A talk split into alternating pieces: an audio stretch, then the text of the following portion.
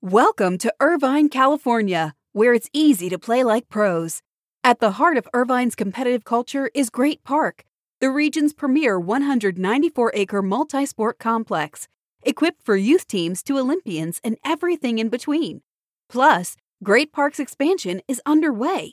With near perfect weather and a thriving sports scene, Irvine is the place to play.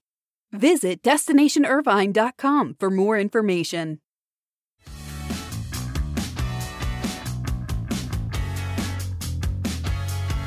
Greetings from Chicago, the site of Sports Business Journal's Brand Innovation Summit.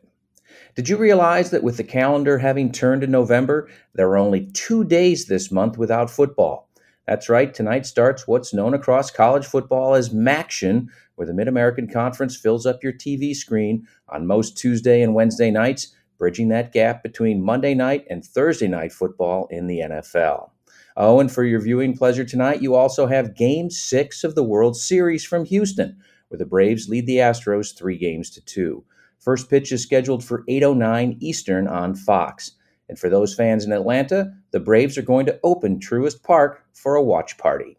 Good morning. It's Tuesday, November 2nd. This is your SBJ Morning Buzzcast. I'm David Albright, filling in for Abe Madkour.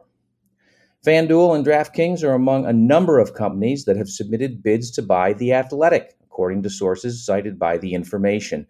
The subscription only sports news site recently tapped LionTree to explore a sale of all or part of its business after talks with the New York Times and separately with Axios failed.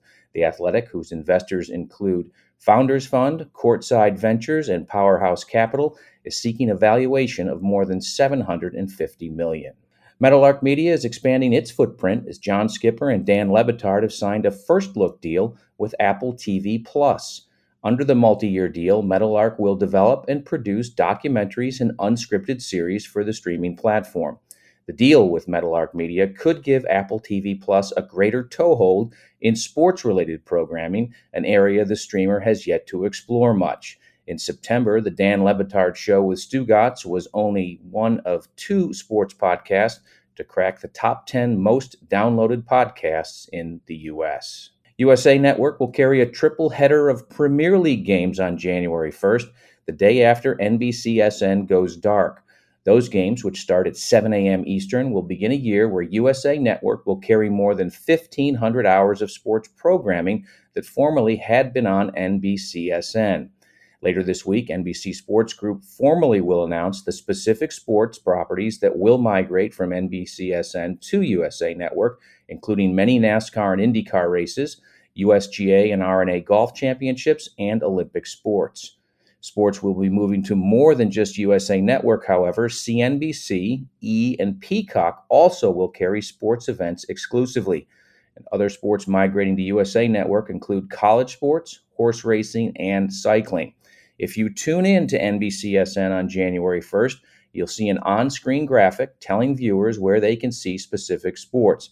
NBC Sports also plans to use marketing and social media campaigns to get the word out. In its final season on Fox, Thursday Night Football is posting a whopping 25% viewership increase over last year. That's according to our Austin Karp. Through four games, Fox and the NFL Network are averaging 15.6 million viewers, which is essentially flat with 2019. The package's big boost this season came from last week's Packers Cardinals game, which attracted the fifth largest Thursday night audience since it launched in 2006.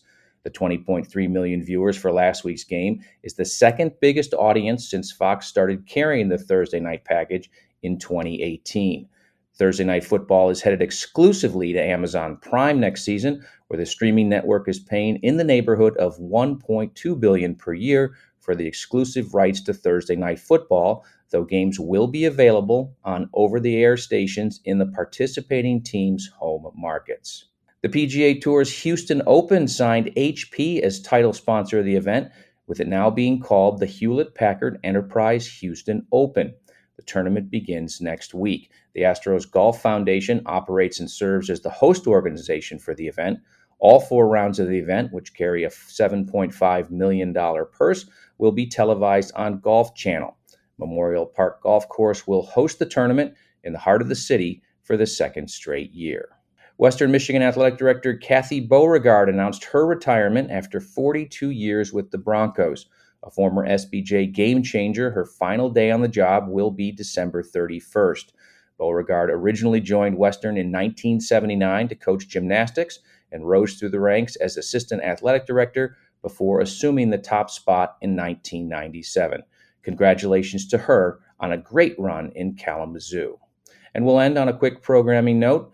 Join SBJ to hear top executives from companies such as CBS Sports, NBC Sports, ESPN, Meadowlark Media, and Overtime discuss how they are adapting to evolving consumer preferences and consumption patterns at this year's Media Innovators event on November 9th and 10th in New York City. To learn more, visit the events page on sportsbusinessjournal.com.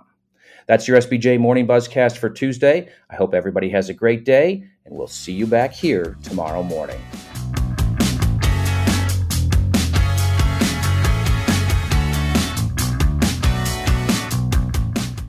Welcome to Irvine, California, where it's easy to play like pros. At the heart of Irvine's competitive culture is Great Park, the region's premier 194 acre multi sport complex equipped for youth teams to Olympians and everything in between.